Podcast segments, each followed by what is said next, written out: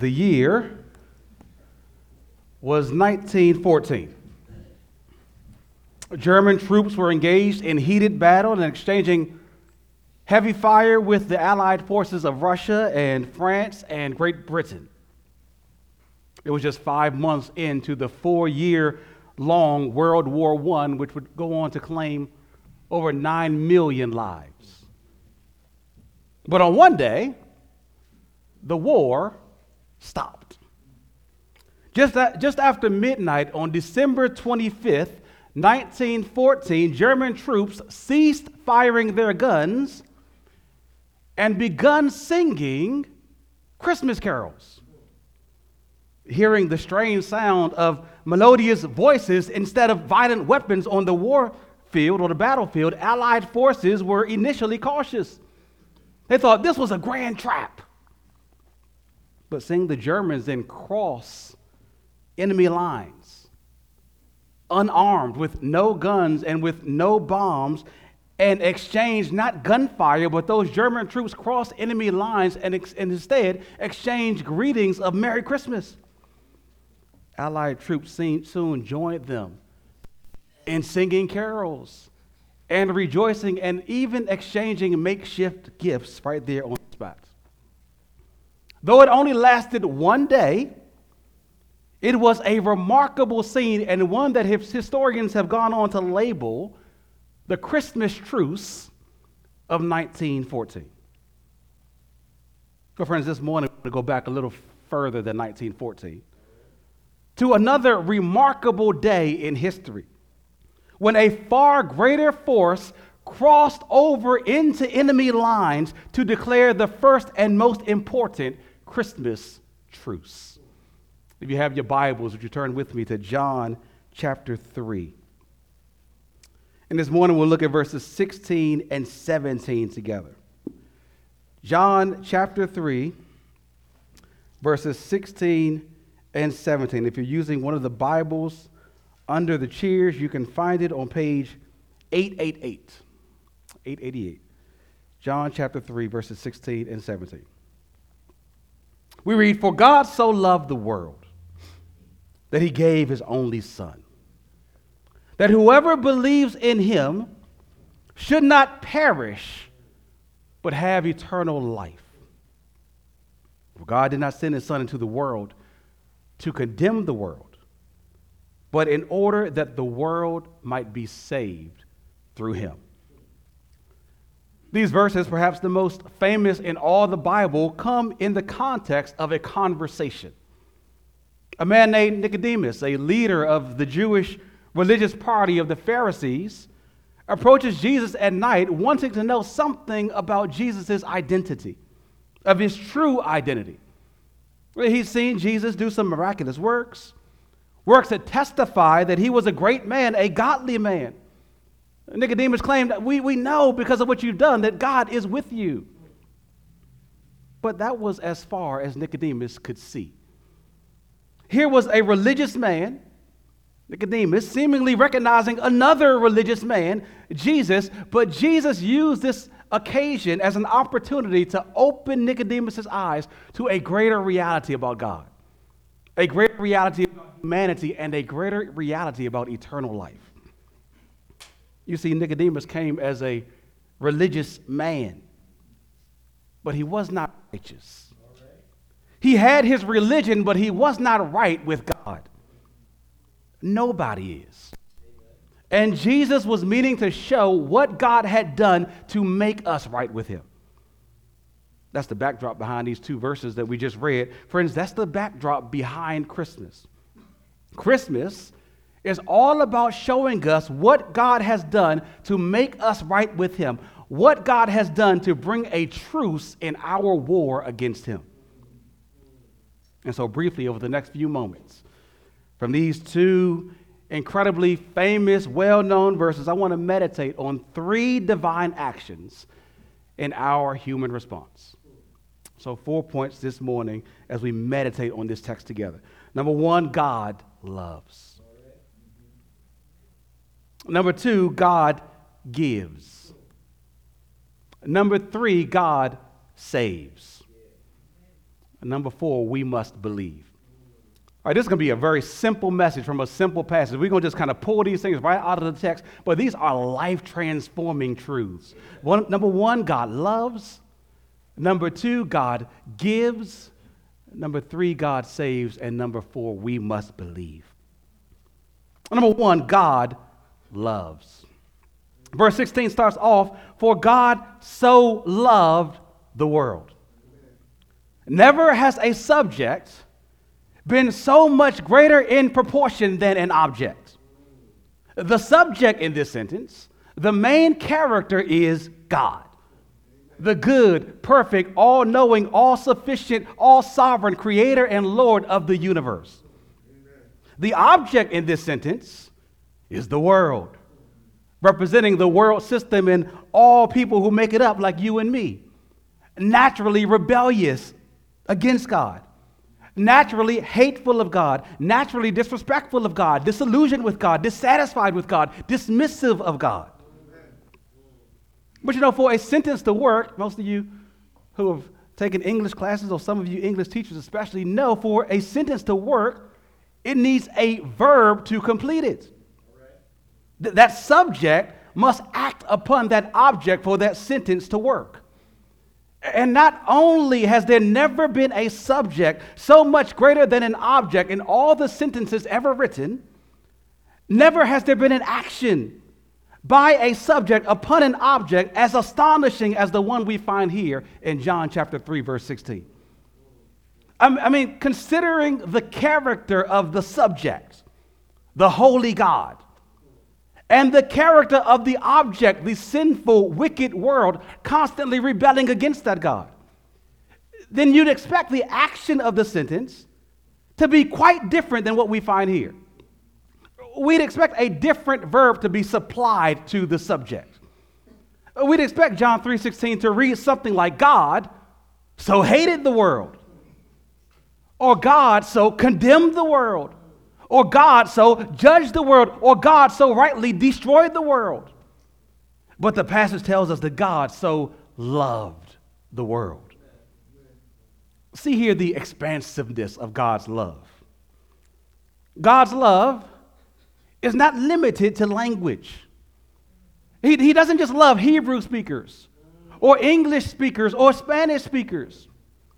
His love is not restricted by race. God's love isn't exclusive to ethnic Israel, as many ancient Jews thought, or to whites only, as many white supremacists assert, or to black people, as some sects of black skinned people today claim. Complexion plays no part in God's affection. God's love leaps beyond socioeconomic classes. Poverty and riches don't pull at God's heartstrings disproportionately. He loves the entire world. But as one theologian noted, more striking than the breadth of God's love, because the world is so big, is the depth of God's love because the world is so bad. I mean, consider how the Bible describes the world, describes us. In Romans chapter 1, it says the world is full, full, filled with all manner of unrighteousness with all manner of evil and covetousness and malice. Romans 1 says, They are full of envy, murder, strife, deceit, uh, gossips, slanderers, haters of God, insolent, haughty, boastful, inventors of evil. They create ways to do wrong. Disobedient to parents, foolish, faithless, heartless, ruthless. If that didn't catch you, let's look at other passages. 1 Corinthians chapter 6 and 1 Timothy chapter 1 talk about the world, talk about you and me, using these kind of describers or descriptions. The unholy, unrighteous world is characterized by sexual immorality, by idolatry, by adultery, by men who practice homosexuality and women who practice homosexuality by thievery, by greediness, by drunkenness, by revilers and swindlers, by those who strike their fathers and mothers, by murderers and enslavers and liars and perjurers, and those who do whatever else is contrary to sound doctrine. The world is wicked and corrupt. The world is dead and continually decaying. The world is utterly unlovable. And yet, our text tells us that God so loves the world. What? That word so there speaks of both manner and measure. God, God so loved the world, or as some translations have it, in this way he loved the world. This is what love looked like. We'll see that in a second. It's the manner in which he loved. But that word so also speaks to the measure of God's love. God's love is immense for this wicked world. Why? Well, because He is love. And God can't help Himself but be Himself. And so, because God Himself is vast beyond all measure, because He is immeasurably great, so all because He has immeasurable greatness, so then everything He possesses is also immeasurably great. God is all that He possesses, so His love, as His presence, is vast beyond all measure from eternity past, the, the three persons in the Godhead, the, the Father and the Son and the Holy Spirit, shared and expressed limitless love between themselves. You, you know, eternity has been filled with limitless love that God, the Father, the Son, and the Spirit have shared between each other forever. There was never any lack of love. But out of the overflow of that immense love, God created a world he created humanity to share and show that love to. And even as fallen as the world is now, God wants us to know that His love has not faltered. God wants us to know His heart. I mean, God is the one who put this in the Bible. Jesus is the one speaking to Nicodemus in John 3:16, and he's telling him what God is like. God loves.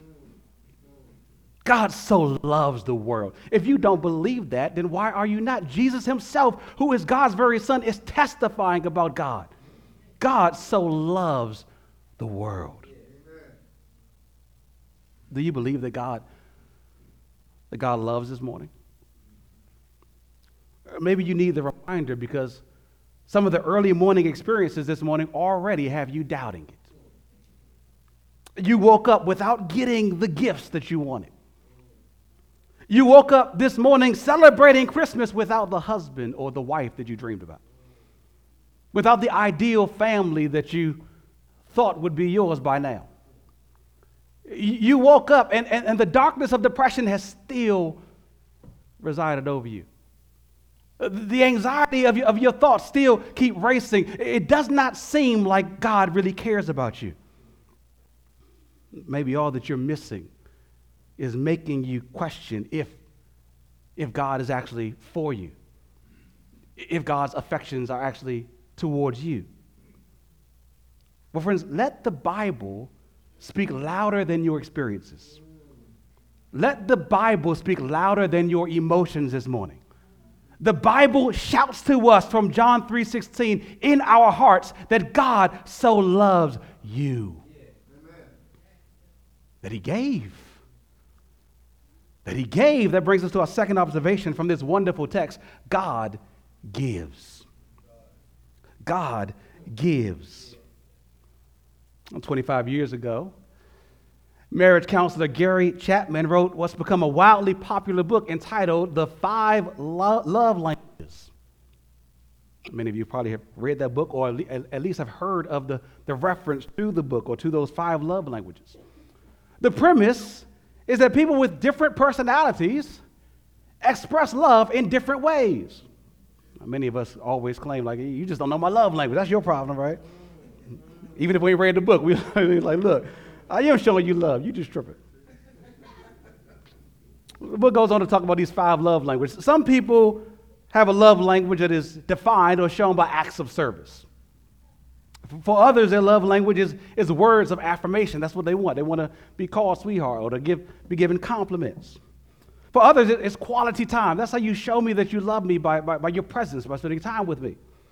But still, others, it's, it's personal touch. And for others, it's, it's, it's today, days like today, it's by receiving gifts. But John here records for us something of God's love language. God's love language is not receiving gifts, but giving gifts. God demonstrates his love. God so loved, he, he loved the world in this way that he gave. And friends, God gives the best gifts. I, I mean, look at what he gave. God didn't give a financial gift. He, he didn't cut a check in an infinite amount. God did not make a direct deposit into some universal earthly account because our greatest need was not a financial one.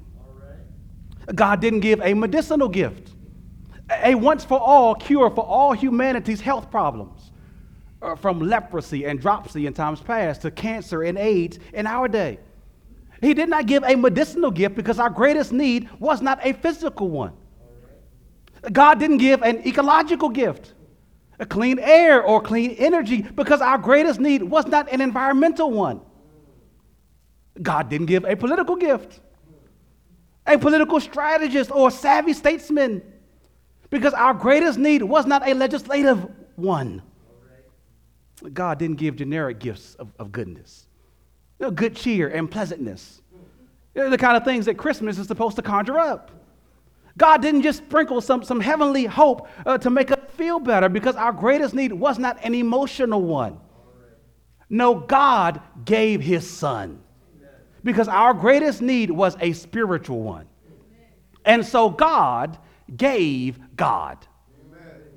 God the Father gave his one and only Son, begotten, not made, from God from all eternity of the same essence and the same nature as God the Father and God the Spirit, holy and perfect, good and compassionate as God the Father and God the Spirit, loving and merciful, Amen. slow to anger as God the Father and God the Spirit. God gave God the Son. God gave Himself. God gave the best gift there was to give. But what did he give his son to do? Well, God gave his son to live. To live on earth for us, to live the kind of life that we were supposed to live in perfect obedience to our Heavenly Father. Oh, friends, but the Father did not give his son a perfect environment in which to live in that perfect obedience. God's son was not born into the world with a silver spoon in his mouth. He was born in the squalor and indignity of a stable. He was born from the womb of a woman who was as wicked as any other human who's ever lived. Friends, Mary was not sinless, but the sinless Son of God became a man and inhabited Mary's sinful body for nine months. Till one night in Bethlehem, this woman pushed out from her womb the Savior of the world to start living as a perfect human in the world every day. 385,000 babies are born. But no baby like this baby. Every day, 385,000 sinners are born, but this baby had no sin. He was the Son of God who put on flesh. He had none of the sin and guilt passed down from Adam because he did not come from Adam's seed. He was conceived not by sinful man, but by the Holy Spirit who sanctified the human nature that the Son of God assumed in his incarnation. The curse of sin that spread from Adam for millennia as every baby broke from its mother's womb, that cycle was stunted when God gave his Son to live. When God, as verse 17 says, sent his Son into the world. There was something that stopped the cycle of a baby born and a sinner born was stopped when the Son of God was born. God gave his son to live. Not like Adam and every baby born since Adam in sin, but to live as the true and better Adam, perfect and holy to the Lord. To live every second, every millisecond of his 33 year life without a single stain of sin and full of every ounce of righteousness.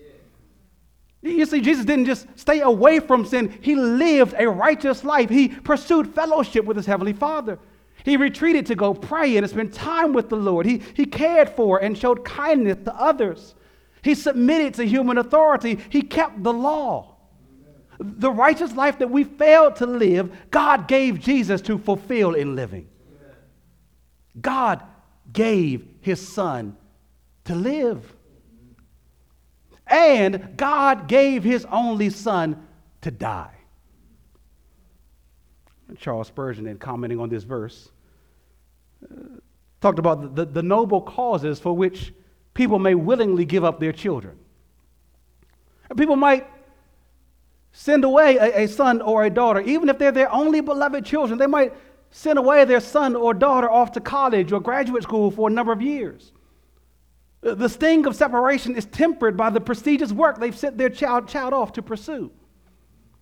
People might give their son into military or civil service to serve the emperor or the king, to serve the country. That, that's a noble thing, a dignified thing to give your child to. But God so loved the world that he sent his son ultimately to die. And to die in the most despicable and undignified manner, and for the most despicable and undignified people. God chiefly sent his son into the world to die for sinners like you and me. Friends, wash out of your minds a pristine, whitewashed Christmas. Despite what the song says, it was not a clean, clear, silent night. It was a scene like every other birth scene, full of blood, full of cries, full of moans. It was a humiliating scene. Here was the Son of God born in a feeding trough for animals. It was a birth scene that foreshadowed a death scene, also full of blood, full of cries, full of moaning. Also, a humiliating scene as the Son of God was treated like an animal led to the slaughter, hung on a cross like a worthless criminal, left to die and put on display for all to see like some deer head on a hunter's wall testifying to the hunter's power and, and savagery. The death of Christ on a humiliating cross on a public Roman road was meant to testify to Rome's power and savagery. This is what happens to anyone who rebels against Rome's rule. The death of Christ on a cross was meant to testify to the incredible influence of the religious powers of the day. This is what happens to any Jew who dares undermine the religious authority of the scribes and the Pharisees. But John 3:16 tells us that ultimately the death of Christ testifies to the deep, deep, deep love of God. Christ's death was not the result of his radicalized views or his risky moves. It wasn't the result of powerful human authorities exercising their lethal power. Christ died because that's what God gave him to do. That's what God sent him to do. God so loved the world that he sent his only son, he gave his only son to die. Amen. That's what Jesus himself knew. You know, I can't stand some of these movies or miniseries that come on TV about Jesus. Because they all treat Jesus like he was some clueless figure, right? Just trying to figure out life as he goes along, unaware of his purpose. But that is not how the Bible presents Jesus. When Jesus stood before the governor, Pontius Pilate, later on in this, in this same book of John, with Pilate seemingly having the power to either spare Jesus' life or to give it up, to have it taken, listen to what Jesus says to him in John chapter 18, verse 37. Jesus Christ, the Son of God, tells him, For this purpose I was born, and for this purpose I have come into the world. Jesus knew why he was born and why he came into the world to die. You can't stop or, or prevent this. You can't start or, or keep this going, Pilate. I know why I came. The Father has sent me to die. Text like John 3:16. Train us and when you think about Christmas, don't just fix your eyes on the cradle of baby Jesus. Focus your eyes and your minds on the cross of bloody Jesus. Don't just look at Christ's birth, as amazing as it was, look at Christ's death that that birth was leading to. Look at the God who lovingly gave, and look at the Son who lovingly came to be crushed for you and me, that we might be saved. That leads us to the next marvelous truth of this passage. Number three, God saves. The text tells us that God so loved the world that he gave his only Son, that whoever believes in him should not perish but have eternal life. For God did not send his Son into the world to condemn the world, but in order that the world might be saved through him. That God gave his Son to die wasn't simply a, a marvelous point in history, it was for a marvelous purpose that we might not perish, that we might be saved. You know, perishing is the natural property for all people. It's what naturally belongs to all of us. We are all perishing and destined to perish, to die physically and experience an eternal death as well in torment in hell. Death is the penalty of sin, and as all sin, so all die. It's what God promised to the first man, Adam. Way back in Genesis chapter 2, verse 17, he told him not to eat of the tree of the knowledge of good and evil. For in the day you eat of it, you shall surely die. You shall surely perish. That promise became reality when Adam and Eve rebelled against God sin and death came into the world and have dominated ever since. Everybody sins and everybody dies. And everybody is deserving of eternal death and damnation for our sins against an eternally good God. But God sent Jesus into the world that we might not perish, but rather have eternal life. Jesus came to reverse the curse to rescue people from a sure and certain reality of judgment, and instead to give them eternal life. You know, sometimes it's represented as if, as if Jesus is, is the problem. As if formal religion and exclusive beliefs in God, in, in a figure like Jesus, is what's so problematic with society.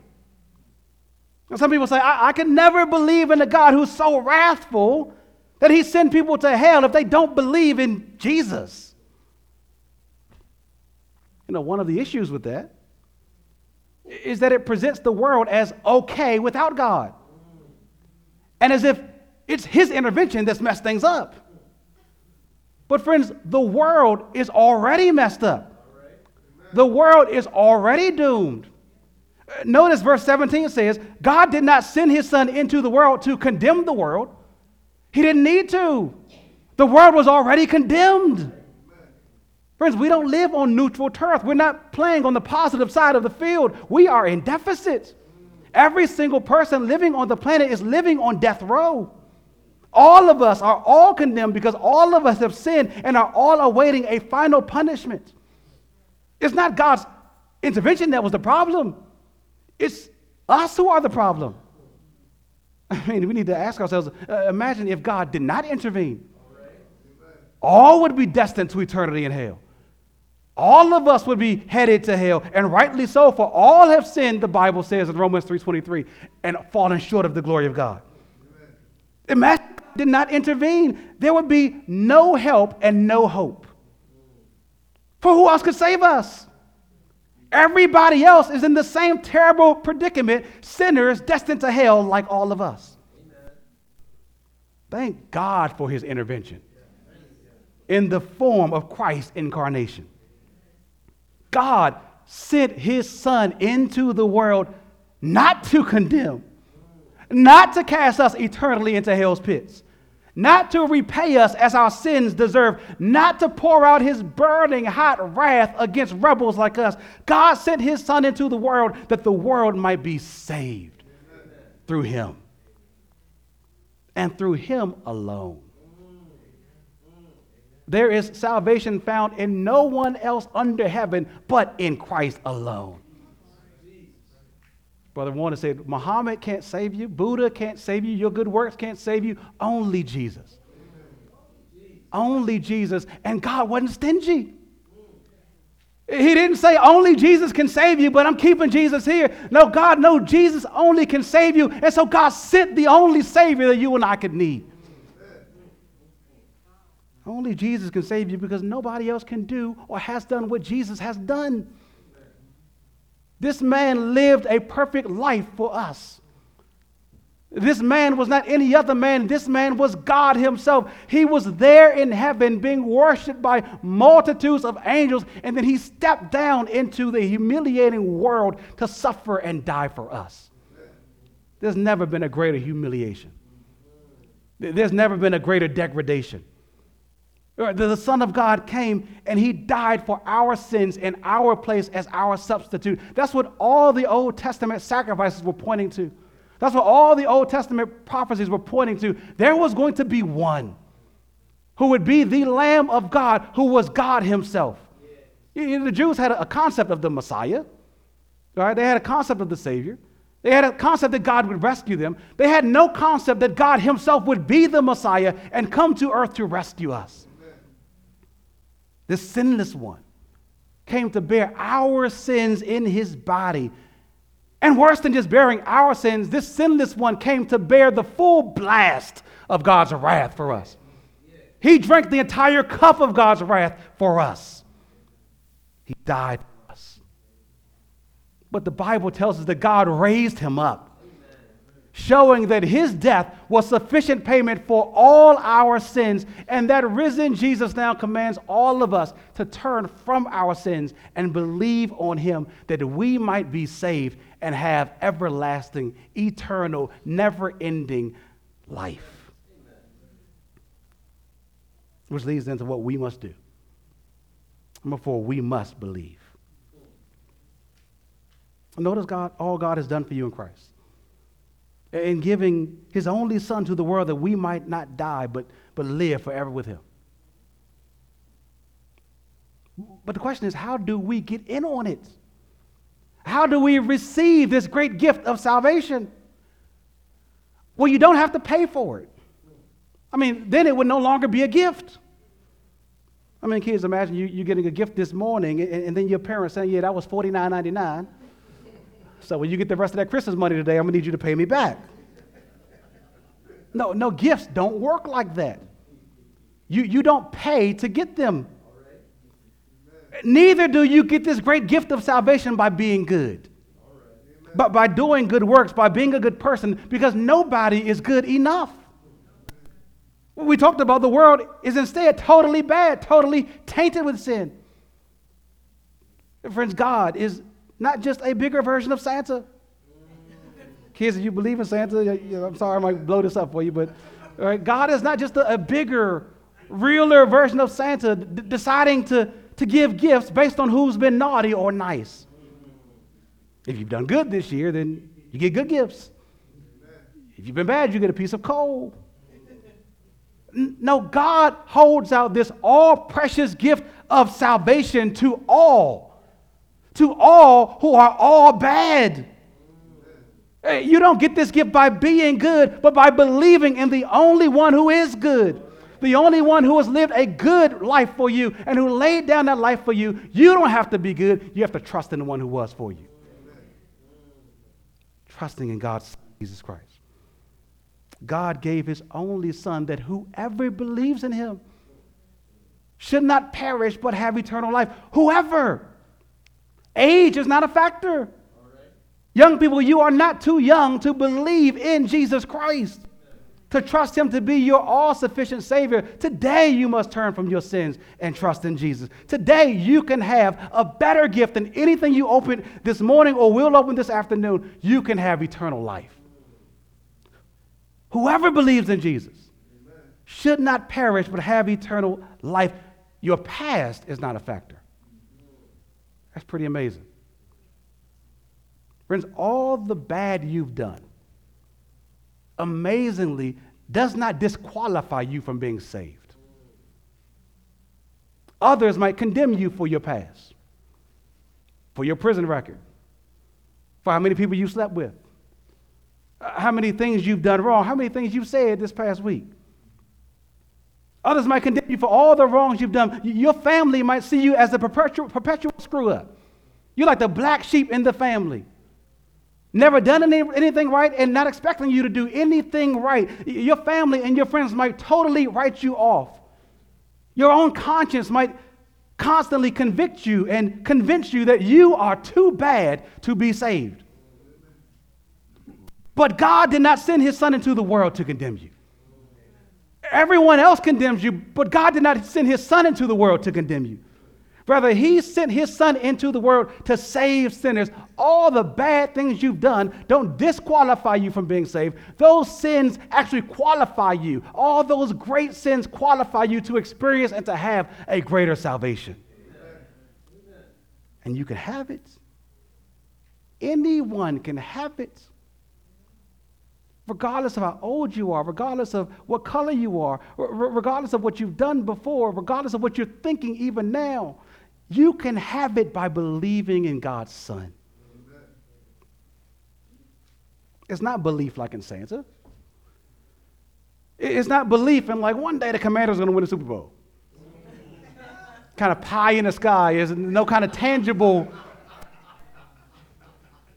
faith in it, right?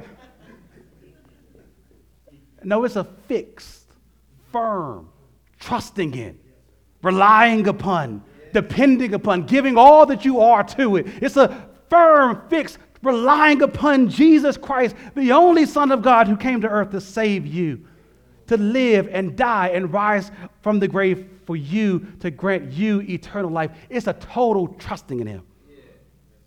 It's by believing that Christmas is about the Christ, the Messiah, the Savior of the world, who came to the world to save it by its death, by His death and resurrection. How do you have that belief, you might be asking?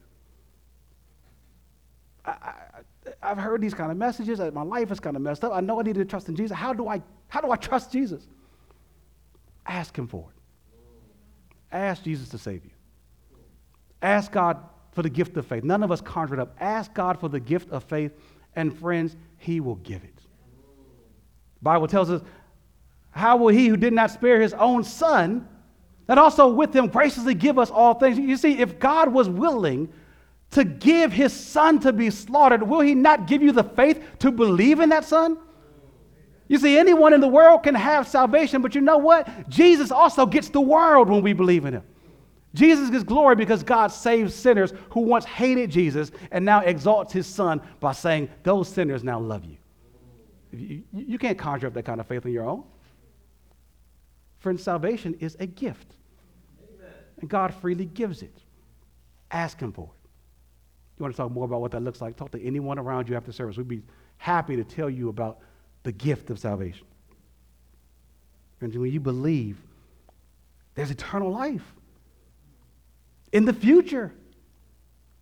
One day we will live forever and ever and ever with the Lord, but that life starts even now. Amen. If you're a Christian, you know that, don't you? I mean, it's been a joy the last few weeks hearing our brothers and sisters in the Lord share testimonies of, of how the Lord has brought them from death to life.